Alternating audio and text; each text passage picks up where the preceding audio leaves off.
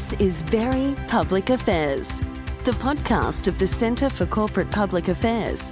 Here's your host. Hi, and welcome to the first episode of the Very Public Affairs podcast for 2022. I'm Cameron Chu, analyst at the Centre for Corporate Public Affairs, and today I'm joined by the Centre's Executive Director, Wayne Burns. Wayne's here to discuss the Centre's top 5 predictions in 2022 for the corporate affairs function. Hi, Wayne.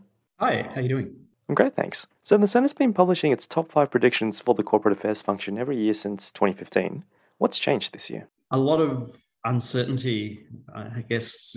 We'd all say life's pretty uncertain anyway, and the businesses and the agencies of state or the NGOs that we all work in have to cope with uncertainty at any time. But coming out of a period of global uncertainty, as we attempt to adapt to the COVID-19 pandemic. Then you've got a lot of geopolitical tensions. And when we put the predictions together for this year, Russia had not illegally invaded Ukraine.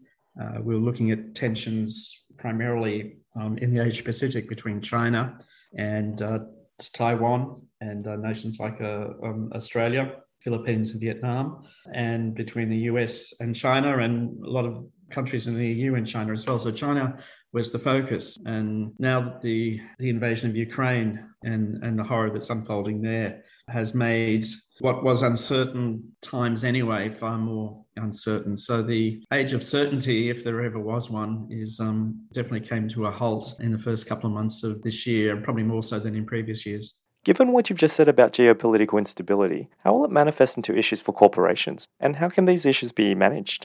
Certainly, geopolitical instability means there's more issues for the corporate public affairs function to work across the organisation to manage. There's no doubt about that. And if you look at what's happening in Ukraine or look at what's happening with China, disruption of markets, energy, supply chains, also currency fluctuations, impact overall on economic and community sentiment. That creates issues for organisations. And the corporate public affairs function definitely is being called on to assist organisations or to coordinate management of issues that those situations and those geopolitical tensions cause. But also what we're going to be seeing, and this is one of our predictions, that the corporate public affairs function is going to be called on far more frequently, if it's not being called on already, to provide analysis on the socio-political environment, which includes the geopolitical environment.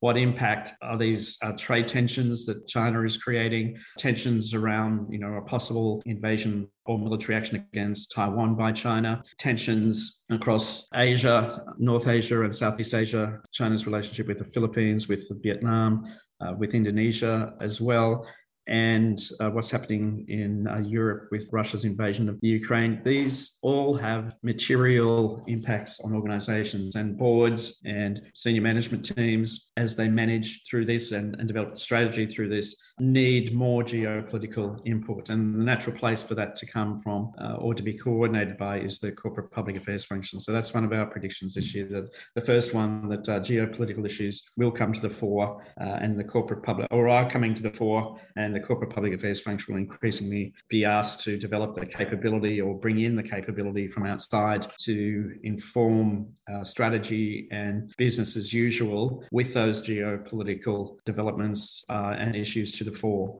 Let's talk about the Centre's second prediction now, which focuses on the future of work. Are there challenges for organisations beyond what we've seen for the past 2 years, say the Great Resignation or getting employees back into the office? These are challenges, whole of organisations challenge. When you're thinking about how employees engage with strategy, how they engage with important messages, possibly part of campaigns, about how the organisation can operate better, what its role in the community is, how we work, whether that be hybridly at home or in the office if we're knowledge workers. What does the changing nature of work mean to frontline workers who don't work in an office, that are physically customer facing? These are issues that companies are trying to work through at the moment. And the role of the corporate public affairs function with HR in a lot of organisations is to filter through and understand government policy and regulation, and how to engage with governments around this issue, how to engage with industries around these issues, with industry groups as well. So these are live issues, and the role of the function is to be at the table when these issues are being discussed and when decisions are being made as the socio-political expert in the organisation. And it's interesting, the role that internal communications played in 2020, 21 and into 2022 around the initial chaos and uncertainty, total uncertainty around the pandemic, and then acceptance that it was there, and then where we are now in the adaptation phase. Internal communications has been really at the centre of company discussions and decisions, because they understand how employees are going to engage with messages, and whether messages are going to be credible as well, and how employees also will most likely behave. So that's going to continue, and the corporate public affairs function more generally, we think, will be central to discussions about the future of work in many, many organisations. And that's our second prediction for 2022. The Centre's third prediction discusses living with AI, a discussion which often seems to be approached with a bit of caution. What's the Centre's views on this?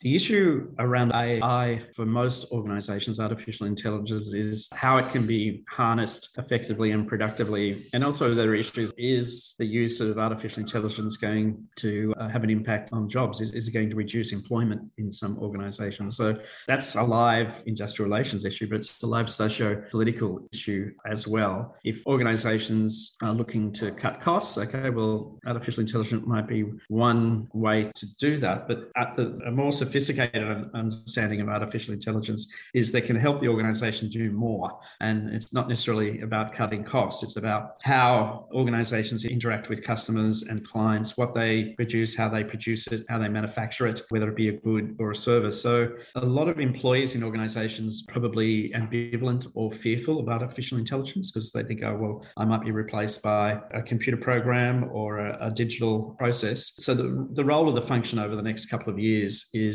to help the organisation, and that includes the boards of organisations as well and the senior management team, understand artificial intelligence and the community's reaction and understanding and perceptions of artificial intelligence. And that includes regulators and legislators and the media as well. So it's an opportunity, and we're seeing a lot more corporate public affairs teams grab that opportunity and play a leading role in the organisation, often with strategy teams. It's, okay, what are the social implications of more use of artificial intelligence? How it can be used in our industry or our company? What do we really need to know about it? So it's playing the role of an educator, but also as a socio-political function, helping the organisation understand that how other actors in the community and society are embracing or not embracing or perceive artificial intelligence as well. So that's our third prediction for the year. The function playing an upfront and centre role in helping their organisations understand the social implications and emerging social impact of the use of artificial intelligence across all industries and sectors. You are listening to a podcast from the Centre for Corporate Public Affairs, a membership-based organisation comprising companies, industry associations, and government departments across Asia Pacific. The Centre works with its members and other entities to apply best practice to extend their social licence to operate. The Centre develops and delivers executive education globally, conducts research, and provides specialist consulting services. So the Centre's fourth prediction focuses on ESG, and it's compared to the Cabbage Patch doll craze of 1983, which, yes, I had to Google. Reading the news now really does seem like ESG is at the front and centre of debate. ESG, as we know, anyone who has worked in corporate public affairs, corporate responsibility, and now ESG, environment, social and government performance and impact. It's been important to many companies for many years. What's happened probably in the last 12 months, maybe 24 months, that ESG has taken a front seat in the way that market analysts, especially buy and sell stock market analysts, but also big investors like superannuation funds in Australia and pension and retirement investment funds in North America and Europe, they want to be sure that what they're investing in does as little harm as possible to the environment, maybe even creates environmental value, doesn't have a negative social impact, and also that good governance, which includes supply chain management and how you deal with stakeholders, is all in good health. And what the pandemic has done is get a lot of us thinking a lot more about where we work, how we work, our environment, our community, and how can we sustain a good life on this planet. Now,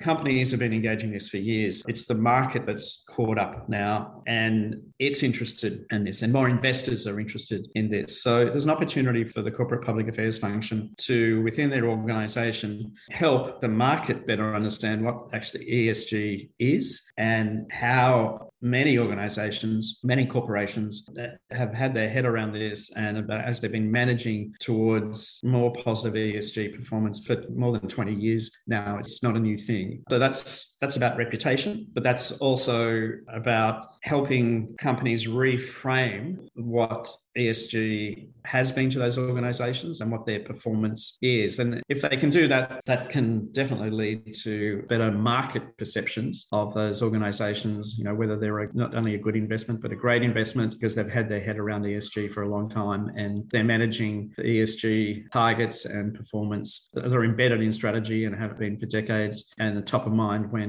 modus operandi decisions are made. So that's our fourth prediction, is that ESG, or the function, has an opportunity to reframe with the market the ESG performance and what that has meant, not only the last couple of years, but the last couple of decades. The final prediction for 2022 is about corporations getting bolshy on COVID-19. Does this mean corporations will continue to act proactively beyond the pandemic?